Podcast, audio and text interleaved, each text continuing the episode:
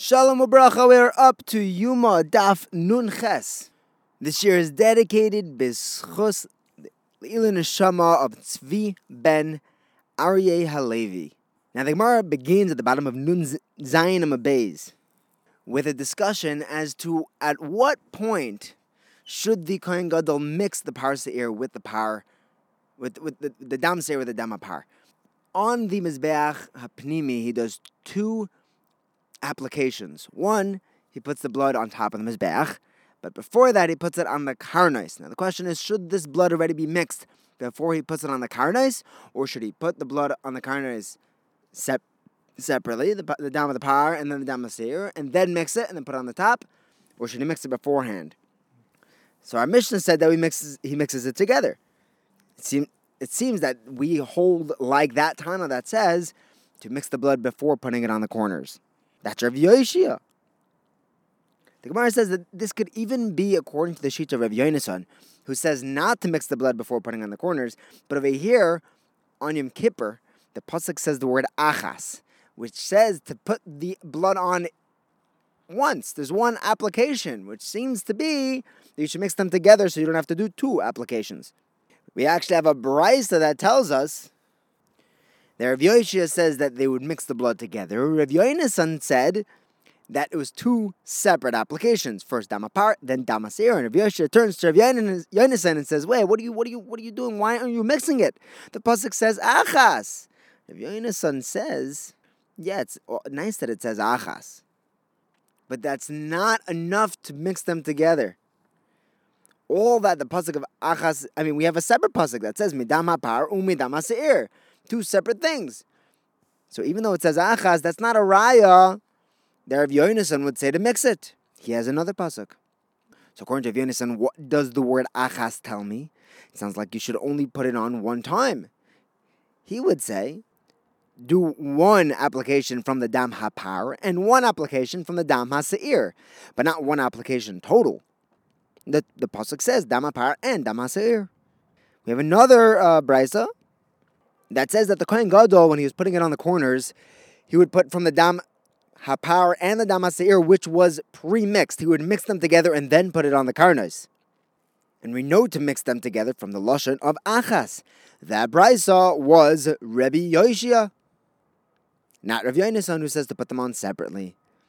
Now, the next discussion of the Gemara is about catching the blood in a cup which is stacked. Now, the Kohen's going to be holding the outer cup, and the blood is going into the inner cup.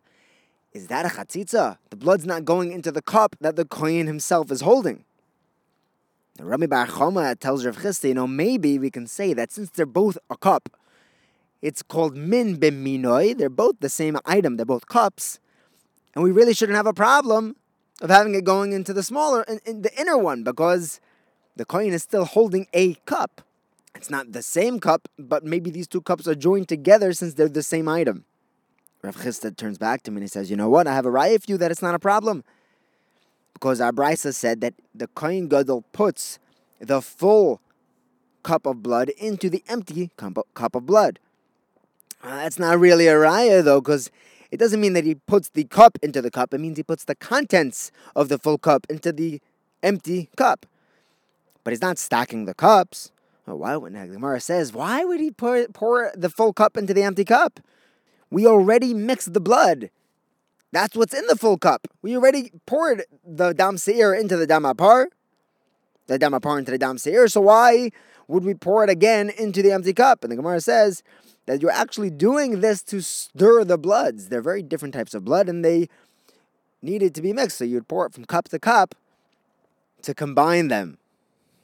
Okay, so that's not a raya that a chatzitza with a min b'minoi is not a problem. It wouldn't be a chatzitza. Now the Gemara tries to bring another raya. If the you know when the kohen was doing the avodah, he had to be standing directly on the floor.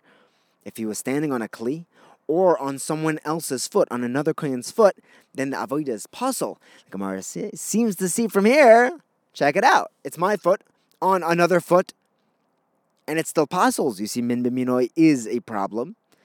Gemara says that's not a raya, since if I wanted to be mevatel, this outer cup that I'm holding, I could do that, and then I'm just using the inner cup. So over here, it wouldn't be a chatzitza with the cups, but by a foot, I can't be mavatel his foot and say I'm just standing on the floor. That's not an option. That's why it was pasul when I'm standing on someone else's foot. The Gemara learns that maybe Rami Bar Chama was ask, asking a different question. Maybe he was asking Rav Chisda, is it derech eretz to be mekabel the dam in a stacked cup? And Rav Chisda brings a brisa from Tonah Bay Rebbe Yishmael, where we uh, have a pasuk that says, "As kol kli hashoris asher yishorsu bom bakodesh." That pasuk says that you're using shnei kalim to do one avoda.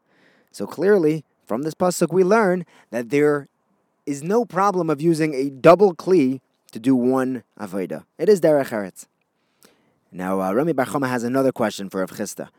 What happens if a person puts one of the koyanim puts a sponge, a porous material, into the kli, and then he's makabel the dam, the dam into that kli?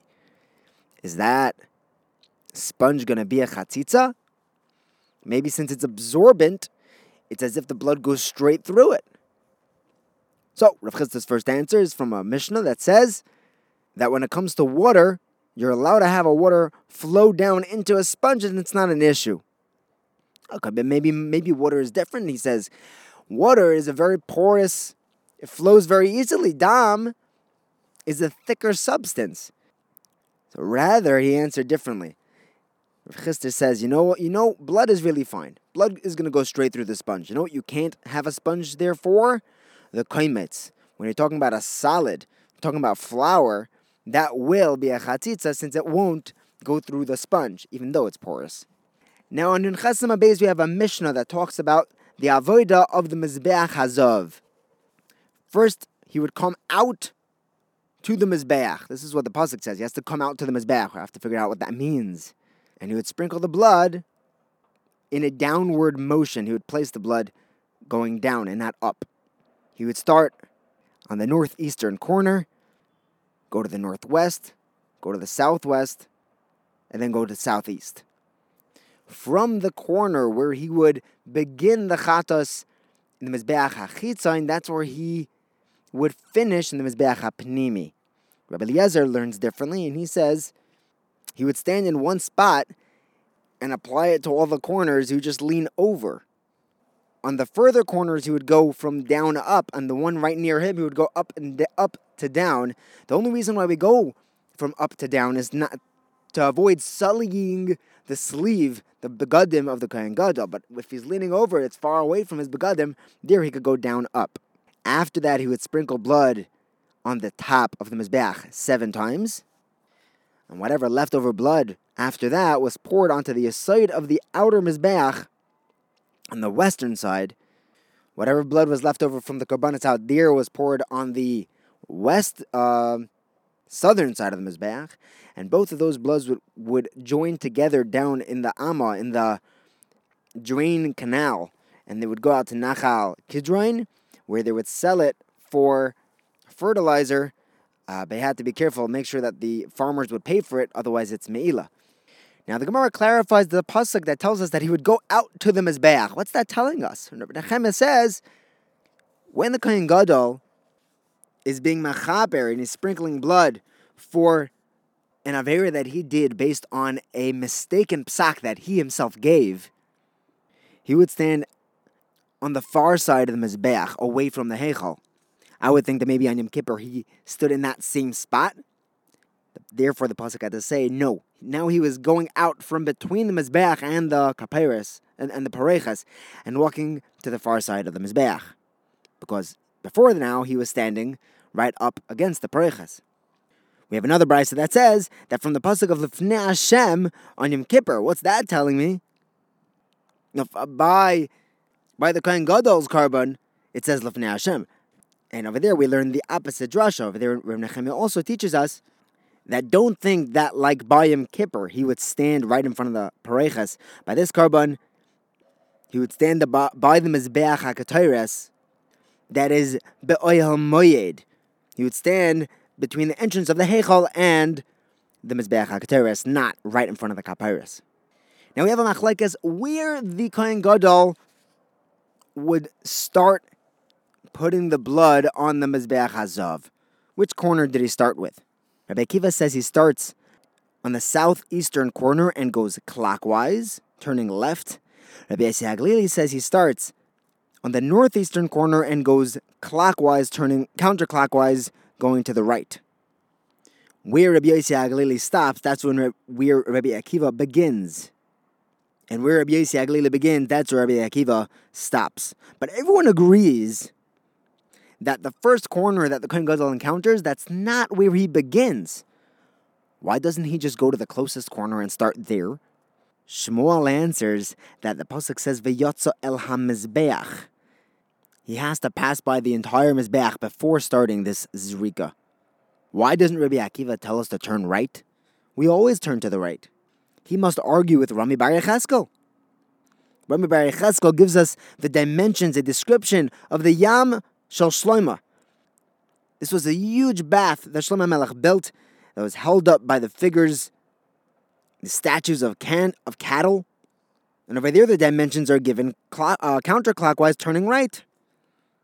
It must be the Rabbi Akiva disagrees with him. And the Gemara says that no, maybe, really everyone does hold of Rami Bar Cheskel that we go counterclockwise and you always turn right. However, Rabbi Akiva is arguing as to whether we learn the Mizbeach Hazav from the Mizbeach HaPnimi. And the Mizbeach HaPnimi, we turn to the right. The Mizbeach uh, the Mizbeach HaChitzon we turn right. Mizbeach HaPnimi, the Mizbeach Hazav, we don't the Seder. So Rabbi Akiva doesn't want to learn from the Mizbeach HaChitzon to always go to the right, but you should at least have the ability to. Why does he pass in that we always turn left? We're going to pick up on this kasha on Rabbi Akiva tomorrow. Why can't Rabbi Eliezer let us turn to the right, let us go counterclockwise? Thank you for learning with me. Have a wonderful day.